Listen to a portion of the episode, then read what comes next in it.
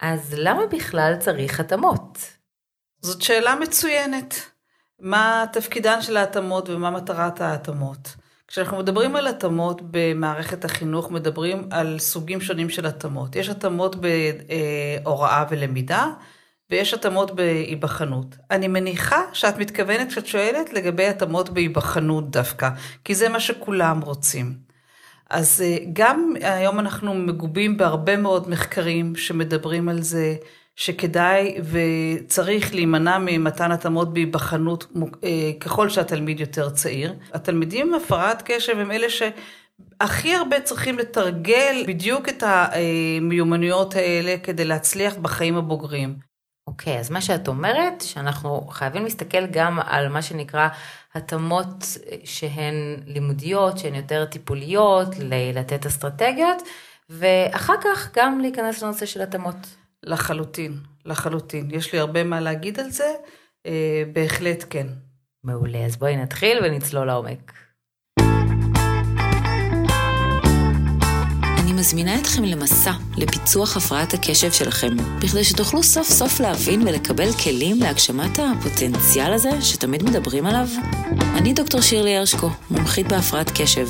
אני מרצה וחוקרת באוניברסיטה העברית, מאבחנת ומטפלת, מדריכת הורים ומנחת סדנאות ארגון זמן, סופרת ובעלת טור בעיתון הארץ, מנהלת קהילת אנשי הקשב בפייסבוק וגם מגדלת משפחת קשב. הדבר שהכי חשוב לי הוא להעלות את המודעות להפרעת קשב, ולכן יצרתי את הפודקאסט הזה. ולכל המאזינים אני גם מעניקה 10% על הקורסים שלי. יש פרטים בתיאור הפודקאסט ובאתר שלי. ועכשיו, בואו נצלול לפרק. ברוכים הבאים לפודקאסט של אנשי הקשב, בו נותנים מקום של כבוד להפרעת קשב, ואת כל המידע המדויק והכלים שיכולים לעזור. כבר סיפרתי לכם שהשאלה שהכי נשאלת במכון אבחון שלי היא, למה כדאי לעבור אבחון? מה זה ייתן לי? ולמקרה שלא שמעתם עדיין את התשובה, אז בקצרה, זה נותן שם, הסבר, הכרה. ומשם כלים להתמודדות שיעזרו בקשיים. בקורס ההורים שלי יש מפגש שלם על אבחון, ושמתי לב שלפעמים ההורים חושבים שהם יכולים לדלג על המפגש הזה, כי הילד כבר אובחן, אז מה יש עוד לדעת, היה כבר אבחון. אבל יום האבחון הוא רק הצעד הראשון, חשוב מאוד, אבל הראשון. מה עושים עם האבחון הזה, איך מתווכים אותו למורה, איך מקבלים את ההתאמות שהומלצו, האם בית הספר חייב ליישם אותן, ואיזה עזרה נוספת אפשר לקבל שם. על כל זאת ועוד, אנחנו הולכים לדבר היום, ולצורך כך הזמנתי אלינו את המומחית מספר אחת בתחום, דני ז'ורנו, שהיא מנהלת אגף לקויות למידה והפרעות קשב במשרד החינוך. בנוסף היא גם מדריכה בפסיכולוגיה חינוכית ובטיפול משפחתי. אז שלום דני ותודה רבה שהגעת אלינו. היי, שמחה להיות כאן. אני רוצה ממש להתחיל מה... מהבייסיק, איזה, איזה בכלל אבחונים מתקבלים במערכת החינוך ואיך מאשרים אותם? אבחון נדרש כאשר יש שאלה לגבי התלמיד. למה יש אה, חשיבה שיש לו פוטנציאל מסוים והוא לא מצליח לבטא את הפוטנציאל הזה. הוא לא מצליח להביא לידי ביטוי את כל היכולות שלו. ואז אנחנו אומרים, תלכו לאבחון, תבדקו מה קורה שם. איזה סוג של אבחונים מקבלים? אז זה מתחיל מאבחון דידקטי, שנעשה על ידי מאבחנת לקויות למידה או מאבחן דידקטי.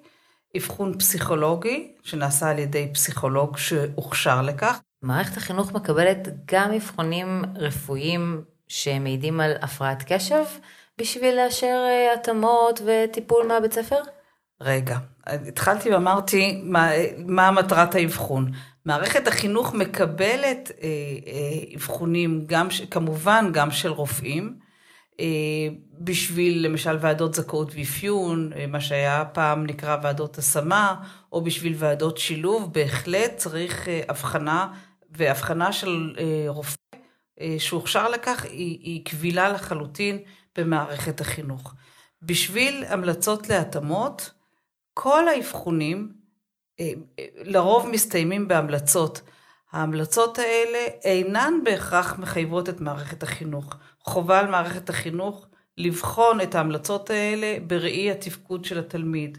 אני יכולה לתת דוגמה, לפעמים אה, רופא או פסיכולוג או כל גורם אחר יכתוב בהמלצה היבחנות בחדר אה, נפרד. זו המלצה שמערכת החינוך לא יכולה להתמודד איתה, אני בכוונה לוקחת את הדוגמה הקיצונית, אבל גם המלצות אחרות עדיין לפעמים אה, אה, מאבחנים, רופאים כותבים תוספת זמן, או כל המלצה אחרת, ובפועל אנחנו יודעים שהתלמיד לא מסוגל בכלל, אפילו הזמן שניתן לו הוא יותר מדי והוא יוצא מהשיעור לפני כן, אז כל, מהמבחן לפני כן. אז כל המלצה שכתובה בדוח אבחון צריכה להיבחן במערכת החינוך ולראות עד כמה התלמיד זקוק לזה או לא זקוק לזה כדי לבטא את, ה, אה, את, מה, את הידע שהוא רכש. אני מזכירה, כשאנחנו מדברים על התאמות בדרכי היבחנות, קודם צריך להיות ידע שנרכש, אחר כך נדבר גם על איך מבטאים את הידע הזה ומה נדרש כדי לבטא, לבטא את הידע הזה. אוקיי, okay, אז בעצם ברגע שיש לי למשל אבחון, עכשיו, מה אני עושה איתו מול מערכת הבית ספרית, או איך אני מקבל התאמות אם אני רוצה, או איך אני בוחן את זה? ברגע שיש אבחון, מאוד חשוב, מאוד מאוד חשוב לחזור ולהביא את זה למערכת החינוך, לבקש אה, שיחה עם מחנכת הכיתה כמובן, אה, גם עם היועצת, עם מט"לית, אם יש מט"לית בבית ספר, מערכת תפקודי למידה, מערכת תפקודי למידה היא בעיקר בחטיבות הביניים. או מורת שילוב, או כל גורם מקצועי אחר שקשור לקידום הילד אה, במערכת. חשוב ללמוד ביחד את האבחון, לא רק את ההמלצות, המון פעמים הולכים רק לשורה התחתונה ולהמלצות. חשוב לקרוא ביחד מה כתוב, אה, מה קורה עם התלמיד, איזה חוזקות יש לו, אה, מה עוד נדרש, איך הם ממליצים לקדם את התלמיד, ומשם אה, לחשוב ביחד מה יהיה הכי נכון. אני גם מציעה, וזה מה שעושים בדרך כלל, גם כשרשומות מספר רב של המלצות, כדאי להתחיל לעשות איזשהו סדר עדיפויות. לא בבת אחת הכל, לפעמים זה מבלבל את הילד, לפעמים המערכת לא יכולה להכיל את הכל ביחד, להתחיל לנסות לראות מה אפשרי, מה לא אפשרי, ומשם להתקדם. אנחנו בכלל, אולי צריך להגיד את זה בתחילת הדברים, אה, במערכת החינוך מאוד אה, מאמינים בגישת RTI, Response to Intervention, לבדוק משהו, לבדוק עד כמה זה יעיל, לבחון את התגובה של הילד, עד כמה זה מקדם אותו, ומשם להמשיך. זה אה, דגש אחד, והדגש השני, ממש ממש ממש לקחת את החוזקות של הילד ולנסות להעצים אותם, ולנסות לעקוף באיזושהי צורה את החולשות או את הקשיים. Hmm, אוקיי, okay, אז, אז איזה בעצם מערכת סיוע יש לבית ספר, איזה דברים אפשר לבקש, איזה דברים אפשר לקבל, יש את שעות השילוב, יש פרטני. יש הרבה, והיום לבית הספר יש עוד יותר הרבה משאבים, כי בעקבות הרפורמה של החינוך המיוחד, של הכלה והשתלבות, בתי הספר מקבלים אה, תקציבים, אה, מנהל בית ספר מקבל תקציבים כדי לסייע לילדים האלה. אז יש כמה, אם נדבר באופן גס, יש כמה סלים. יש את הסלים שבית הספר מקבל, שכוללים גם התייחסות להיבטים הפדגוגיים כדי לקדם את התלמידים, אבל גם להיבטים הרגשיים והחברתיים, כי המון פעמים ילדים עם הפרעת קשב, ילדים עם לקויות למידה, ילדים בכלל שמתקשים. אה, מתחילים אה, לפתח אה, סוג של חוויה של, של, של הרבה תסכול, שיכולים גם להתפתח לבעיות התנהגות, חוויה של אני לא מצליח, אני לא יכול, ו, ו, והתכנסות. אז לא צריך להסתכל רק על ההיבטים הפדגוגיים, אלא מאוד מאוד חשוב להמשיך להסתכל על הילד מכל הכיוונים ולנסות לסייע לו בכל הכיוונים. אז יש את הסלים האלה, יש כמובן עובדים במערכת, ואני ציינתי קודם, יש פסיכולוג בכל בית ספר, יש יועץ בכל בית ספר, אה, יש מורות שילוב, יש עוד אה, משאבים רבים. חשוב אה, להכיר את המשאבים האלה, זה מפורסם גם באתרים, בפורטל, באתר משרד החינוך, לדעת מה יש, לבחון יחד עם צוות בית הספר, מה יהיה הכי נכון עבור התלמיד. לפעמים אני שומעת מהורים שנאמר להם בעצם מהבית ספר שהילד לא צריך למשל שעות שילוב או לא צריך אה, עזרה כזו או אחרת שמצבו הוא יחסית בסדר, שיש ילדים שהם יותר מתקשים וההורים עצמם מרגישים קצת מתוסכלים מזה כי הם רוצים לעזור לילד, אז לילד שלהם. אז יש מה לעשות בהיבט הזה? כן, ברור. אה, אה, מילת המפתח היא שיח. כלומר, גם אם בית הספר אומר, אה, הילד לא צריך, אז צריך להבין למה, ולמה ההורים רואים את זה אחר, רואים את התלמיד אחרת, רואים צרכים אחרים. חשוב לפתוח את זה ולדבר. יכול להיות שההורים ישתכנעו שאכן הבן שלהם לא צריך עזרה נוספת והוא מתפקד יפה. ויכול להיות שהם יצליחו לשכנע את מערכת בית הספר כן לתת משאבים. זה לא, השיח צריך להיות פתוח ומתמיד כל הזמן, בכל התחומים. כן, אז אני באמת רוצה להדגיש את הנקודה החשובה הזו שאת אומרת, שבאמת לפעמים הורים כזה עושים אבחון, מביאים את הדוח אבחון וממשיכים הלאה, אבל מאוד חשוב להיות פה בשיתוף פעולה ובקשר ישיר כל הזמן. לפעמים ההורים שואלים אותי, אבל, אבל למה אני צריך להסביר את זה? או למה, למה המורה לא יודע לבד? כי אין מה לעשות, אתה, אתה באמת ההורה של הילד, אתה מכיר אותו הכי טוב, את החוזקות ואת החולשות, ורק באמצעות הדיבור המשותף והשיתוף פעולה, זה, זה מה שיעזור לילד. ולכן אני באמת מעודדת לא, לא לעצור אחרי הנקודה של האבחון, או אחרי פגישה אחת שאומרים נגיד שאין זכאות, אלא להמשיך את השיח ולבדוק ביחד מה יכול לעזור. לחלוטין, ממש ככה, ממש ממש ככה. גם באבחון, כאשר הוא נעשה על ידי רופא, כשהרופא נותן הבחנה, המון פעמים זה מלווה בהמלצה לטיפול תרופתי. אז גם כאן, אני יודעת שיש הרבה הורים שמסתייגים מהטיפול התרופתי, וחשוב לנהל את זה נכון. ולהבין בכל רגע נתון מה היתרונות וחסרונות. ואם ניתן טיפול תרופתי, אז השיח עם בית הספר הוא עוד יותר חשוב, כי חשוב לשמוע אה, איך התגובות שלו, האם יש שינוי, האם יש אה, תגובות שלא קשורות אה, באופן ישיר להתנהגות בהקשר, בהקשר הלימודי, אלא יותר האם הוא מכונס בתוך עצמו, האם אה, רואים שהוא עייף, כל, ה, כל ההתנהגות שלו היא מאוד מאוד חשובה, לחזור עם זה לרופא, לגורם המטפל, כדי לתת את המשוב הזה ולחשוב ביחד האם אה, הילד מקבל את המינון הנכון. כן, ממש, באמת חשוב לציין, ויש לנו פרק שלם גם על תרופות, פרק 20. שחלק משמעותי מהטיפול התרופתי הוא הפידבק גם מהילד וגם מהמורה או מהמורה, כי רק ככה אנחנו נדע אם הכדור עובד ועוזר ומספיק. לחלוטין, ממש. באמת, לשמור על השיח, גם אם יש לפעמים אי הבנה, זה נורא חשוב לשני הצדדים. האבחון, זה עוד משפט שאני שומעת הרבה, האבחון הוא בשביל המורה, שיהיה לה יותר שקט.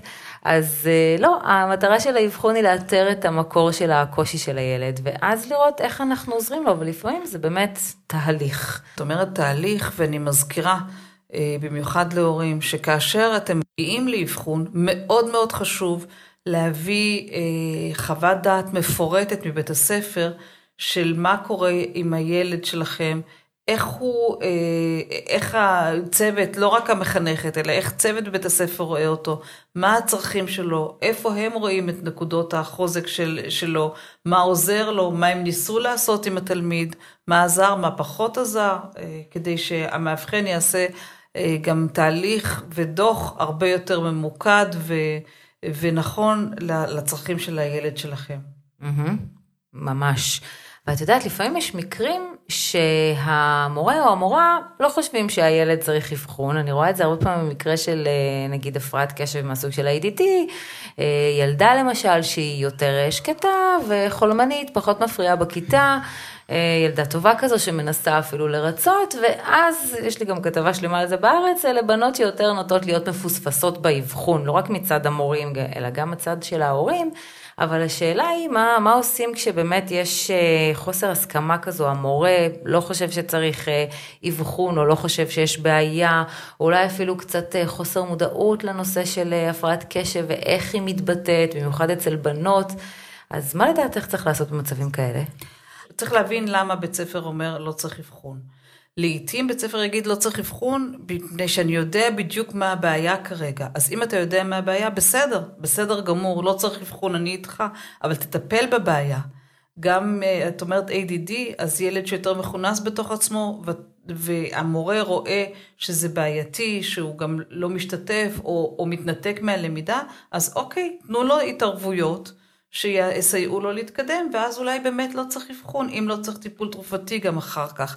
אבל תיתנו לו את הטיפול הנכון. הטיפול הנכון, האבחון הוא רק חוליה אחת בתהליך של מתמשך מאוד של טיפול באותם ילדים. Mm-hmm. אז אולי באמת תספרי לנו קצת על המדיניות של משרד החינוך בהקשר של ילדים לקויות למידה והפרעות קשב, איך, איך הוא רואה את זה, מה, מה התוכנית לגבי זה. אוקיי, אה, אני חושבת שבשנים האחרונות אה, משרד החינוך עושה הרבה מאוד בהקשר של תלמידים עם לקויות למידה והפרעת קשב. אה, אם בעבר עיקר העבודה או ההתערבות או התייחסות הייתה בהתאמות בדרכי היבחנות בבחינות הבגרות, בתיכונים, לפני כשמונה שנים המשרד בעצם עצר התבונן באומץ על כל מה שקורה במערכת החינוך, ויצא עם אה, תוכנית, מבחינתי, אני אגיד בצניעות, בכל זאת אה, חדשנית ומהפכנית, של עבודה תהליכית לאורך כל השנים. אה, אני חושבת שהטריגר הראשון היה פרסום ה-DSM 5, שמסתכל יותר על ההיבטים התפקודיים של התלמיד, מאשר מה שקורה בדלת אמות בין המאבחן למאובחן. אה, ומבחינתנו זה עשה מהפכה, כי היום לתפקוד, לכל מה שקשור לתפקוד התלמיד בבית הספר, יש חלק מכריע גם בתהליך האבחון. וזה אומר שמחייב בעצם את המאבחן גם להיות בקשר ישיר עם בית הספר ולשמוע לאורך זמן מה קורה עם הילד הזה, מה ניתן, מה עזר, מה לא עזר. זאת אמירה ראשונה, אני התייחסתי לזה גם קודם. אמירה שנייה שחשובה זה אותו מסמך שיצא ב-2014, שנקרא, ואני ממליצה מאוד לעיין במסמך הזה, כי הוא עדיין מאוד מאוד רלוונטי, התאמות על רצף הלמידה וההיבחנות. יש שם את הרציונל של מה בעצם תלמידים מתקשים, תלמידים עם לקויות למידה עם הפרעת קשב זקוקים. המסמך הזה אומר באופן מאוד מפורש, להימנע ככל הניתן ממתן התאמות בהיבחנות, ככל שהתלמידים יותר צעירים, ולתת בעיקר התערבויות והתאמות בהוראה ולמידה. ואולי בהקשר הזה אני אציין גם אה, מספר מאמרים אה, על מחקרים שהתפרסמו בשנים האחרונות, ומדברים על, אה, בודקים את יעילות התאמות בדרכי היבחנות, שקיימים בכלל בארץ ובעולם. ושם נמצא אה, באופן די, אני יכולה להגיד, ברור, שלפחות לגבי תלמידים עם הפרעת קשב, אה, רוב ההתאמות בהיבחנות, כולל תוספת זמן שהיא כל כך פופולרית, הן לא, הן לא יעילות, ולכן צריך להימנע. מה משרד החינוך עושה? הוא מקדש תהליכים היום. הוא מדבר על זה שברגע שמזהים תלמיד עם קושי מסוים, להתחיל להתערב, לעקוב אחרי התערבות, לבדוק מה עוזר ומה לא עוזר, ולא כל שנה מחדש לבנות תיק תלמיד. אנחנו מדברים על אה, כלי מיפוי מסודרים ומתוקננים שילוו את התלמיד כרגע מתחילת כיתה ז', מחטיבת הביניים, אבל בהמשך יהיה גם בגילאי בתי ספר יסודיים. טיפול, טיפול, טיפול, אני אגיד שוב, בכל התחומים, גם בתחום הפדגוגי, גם בתחום הרגשי, כל מה שהתלמיד צריך, ופיקוח על תהליכי האבחון, כי אנחנו יודעים שמה שקרה או קורה, זה שהיום התחום הזה של האבחונים בשוק הפרטי אה, הוא לא מפוקח, ואז מגיעים כל מיני מסמכים אה, גם למערכת החינוך. אז במסגרת התוכנית מלקויות ללמידה שאנחנו מובילים זאת השנה החמישית בחטיבות הביניים, אנחנו מדגישים בעיקר את התהליך של איתור וטיפול בתלמידים האלה. קודם כל אני מאוד מסכימה לגבי הבלגן בשוק באבחונים, במיוחד בתור אה, מאבחנת כבר כמעט 20 שנה, אין ספק, אז אני חושבת שזה, שזה צעד אה, מבורך. ויש באמת הרבה דיבורים בהקשר הזה על, על הוועדה, הוועדה המחוזית, 10 אחוז, את יכולה לעשות לנו mm. קצת סדר בכל השמועות. כן, בהחלט. האחוזים קודם כל נולדו, חשוב להבין, מזה שלפני אה, שמונה שנים, עד לפני שמונה שנים, אה, כל בוגר שני של מערכת החינוך קיבל התאמות בדרכי היבחנות, בממוצע ארצי. כלומר, יש מקומות שגם כל תלמיד במערכת החינוך, במיוחד באזורים מבוססים, שרצו והביאו אבחונים, אה, קיבלו התאמות בדרכי היבחנות. זה מצב שהדעת לא סובלת, אה, אף מדינה לא רוצה להתגאות בנתון כזה, אה, וכשאני אומרת התאמות, אני מדברת גם על הקראה, כלומר מבחינתי, זה רוב התלמידים סיימו את מערכת החינוך מבלי יכולת לקרוא ולפענח טקסט, ואז עצרנו ועשינו את מה שעשינו ומה שהסברתי קודם. אה, אז היום הנתונים הם לא כאלה, והיום גם המספרים של בוגרי מערכת החינוך זה מסתדר יותר עם מה שאנחנו יודעים מידע מחקרי גם בארץ וגם בעולם. תלמידים שאחרי אה, תהליך ממושך, אחרי התערבות, עדיין זקוקים להתאמות בדרכי בחנות, אכן לקראת בחינות הבגרות מופנים, מי שנמצא, מה שאנחנו קוראים בעולם הישן, מי שעדיין לא ברפורמה של לקויות ללמידה, אה, מופנים לדיון בוועדה מחוזית. הוועדה מורכבת מאנשי מקצוע, פסיכולוג, מפקח, מאבחן או יועצת, יושבים על כל תלמיד ותלמיד. בית הספר מגיש אה, את התלמידים עם המלצות מסוימות, הוועדה המקצועית יושבת על כל תלמיד ותלמיד ומעיינת באמת אה, לעומק בצרכים שלו, ומחליטים האם לאשר התאמות בדרכי בחנות בבחינות הבגרות. אה, זו הוועדה המחוזית. אין אחוזים, איזו אגדה אורבנית, אין אחוזים ואין הגבלות. הדיון נעשה אה, לגופו של כל תלמיד ותלמיד. אני כן יכולה להגיד, וזה מתאים גם לידע המחקרי, שזה מתכנס סביב, היום אנחנו יודעים שמבחינת ממוצע ארצי של אה, התאמות שניתנות בבחינות הבגרות, זה באמת מתכנס סביב העשרה אחוז, אבל לא בגלל שאנחנו מגבילים. לרוב, אה, זה כלל ההתאמות. ההתאמות היותר קשות, או מה שאנחנו קוראים התאמות ברמה ג', שזה מבחן מותאם או בחינה בעל פה, אה, זה אחוזים בודדים בלבד. ככל שההתאמה היא יותר שכיחה, תוספת זמן, אה, הקראה, אז זה יותר הולך לכיוון של העשרה אחוז. זה מי שבעולם הישן. מי שנמצא כבר ברפורמה של מלקויות ללמידה, לא מגיעים לוועדה מחוזית, אלא אחרי תהליך של שלוש שנים בחטיבת הביניים, תלמידים שעדיין אה, בית הספר חושב שיצטרכו התאמות בדרכי היבחנות, הם אלה שיופנו לאבחונים, האבחונים נעשים, ובהתאם להתאמת המאבחן שעושה אינטגרציה של כל המידע שיש לו משלוש שנים ומה שעלה באבחון, הוא נותן אה, את ההמלצות להתאמות, ואין יותר ועדה מחוזית שם. מצוין, זו בהחלט דרך מבורכת. אני יודעת שגם עוד דבר שאתם עושים הרבה במשרד החינוך זה הדרכות והשתלמויות למורים של התחום, שזה אחד הדברים הכי חשובים שיש. נכון. אה, השאלה מה קורה כשכן נתקלים בכל זאת במורה שאין לו מספיק מודעות, ידע בעניין, אה, וההורה מרגיש ככה שהם שאין הבנה ואין, הם לא, לא משדרים על, על אותו גל. מה, מה הוא יכול לעשות אותו הורה כדי כן לגייס את המורה אליו? אוקיי. Okay. לא, קודם כל אני אגיד שגם בתחום הזה, כמו בשאר התחומים, הכל זה תהליך, ואנחנו מקדישים הרבה מאוד משאבים וזמן כדי להמשיך להכשיר את המורים, כדי לתת להם עוד כלים לעבודה עם התלמידים. אה, לא תמיד זה מספיק, ולכן יש לנו גם מערך אה, מאוד גדול של מדריכים, מומחים בלקויות למידה, שמדריכים את בתי הספר איך לפעול. אז אותו הורה שמתקשה, הוא גם מוזמן לפנות, אה, יש את הדרכים, הכל מפורסם באתר, באמצעות בית הספר גם לאותו מדריך אה, מחוזי, ואולי הוא יכול אה, לעזור בעניין הזה.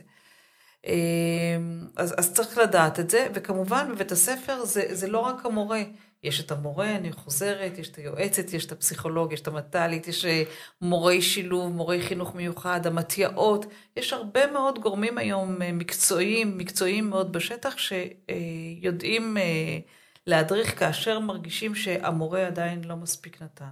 אבל הדרך עוד ארוכה, ואנחנו ממשיכים, לא סיימנו אותה, וממשיכים להכשיר ולהדריך ו- וללוות, ודלתנו פתוחה תמיד. כן, אני בהחלט מסכימה גם מעבודתנו המשותפת יחד, שאני רואה את זה, וזה כל כך כל כך חשוב ועוזר. יש הורים שחושבים שצריך יותר לחשל את הילד, שהוא צריך אה, אולי להתמודד לבד, שאולי יש שם איזושהי עצלנות או חוסר מוטיבציה, אולי הם כשהם היו ילדים זה היה ככה ועדיין הם הסתדרו, זאת אומרת גישה שהיא קצת יותר אחרת והפוכה מ... בואו נעזור בקשיים ונטפל. אז מה דעתך עליה? מה היית אומרת להורים שחושבים כך? אני לא כל כך אה, מתחברת לעניין של לחשל את הילד, אלא יותר אה, מה הילד זקוק. ואכן, אה, הילד לא בהכרח זקוק להתאמות בהיבחנות, או בשמם היותר נפוץ הקלות, כי אז באמת לא מלמדים את הילד להתמודד, ואולי כאילו זה עלול להיות, עלול או עשוי להיות מחשל, אלא כן, אני, מבחינתי, אה, אה, כשמסתכלים על הילד, זה לעזור לו, לתת לו כלים להתמודד. הוא כן זקוק לכלים אחרים. אם הוא, אה, יש לו בעיית התארגנות, אז צריך לתת לו כלים, ויש כלים כאלה, איך להתארגן, איך לנהל את הזמן שלו, איך לוודא שמה שהוא מכניס לילקוט יגיע. אז זה מחשל אותו בסופו של דבר, אבל מחשל במובן הטוב, לא במובן הרע. אני יכולה באמת להגיד גם מהניסיון עם עבודה עם סטודנטים, שכשהם היו ילדים, אז... באמת היו גם. המון המון התאמות, ואז הם מגיעים לאוניברסיטה וכבר אין את זה. תודה, תודה רבה. כל כך חשוב המשפט הזה, תגידי, תגידי עוד. כן, אז באמת אין את אותן התאמות, יש ממש אה, התאמות מצומצמות באוניברסיטה, ואז זה ממש קשה להם. שוקת שבורה, ממש, נכון, נכון. כן, אז באמת האסטרטגיות והטיפול והשמירה על הקשר עם הבית ספר, גם כשלפעמים זה קשה וגם כשלפעמים בא לשבור את הכלים, אני יודעת שגם יש אה, מחקרים מאוד יפים של אה, עמלה עינת, מחקרי אורך שמראים שההורים עם הפרעת הקשב, אז אה, הרי לכל ילד עם הפרעת קשב יש גם הורה כזה, אז ההורה עם הפרעת הקשב הוא יותר נוטה לאינטריגות עם, אה, עם בית הספר, בגלל ההתנסויות שלו מהעבר, בגלל בעצם החשש שלו על הילד והאשמה אה, שהוא מרגיש, ואז יש יותר אה, מה שנקרא פיצוצים. וממש ההמלצה גם, גם לפי המחקר, וגם אני רואה את זה בקורסים שלי, שברגע שנותנים מענה להורה עם הפרעת הקשב, מענה רגשי, או איזושהי הדרכה, אז זה מאוד עוזר לתקשורת מול בית הספר, ודווקא... לחלוטין, לחלוטין, באמת, זה כל כך חשוב. באמת מילת המפתח היא שיח וקשר. לא לשבור את הכלים, אלא למצוא את אה, נקודות המפגש המשותפות. כן, אין לזה תחליף, לזה ולמודעות ולידע. לגמרי. ומשם הילדים יכולים להגיע למקומות מדהימים. אנחנו נכון. כל הזמן רואות את זה. נכון. אז, אה, וואו, דני, אני רוצה ממש להודות לך שבאת ושפכת מלא אור וידע, ו... עכשיו אפשר יותר לדעת שגם אפשר לסמוך, גם מה לעשות, וזה סופר חשוב לטעת את הביטחון הזה בהורים שבסוף מובילים את הילד להצלחה. תודה על ההזדמנות, תודה רבה.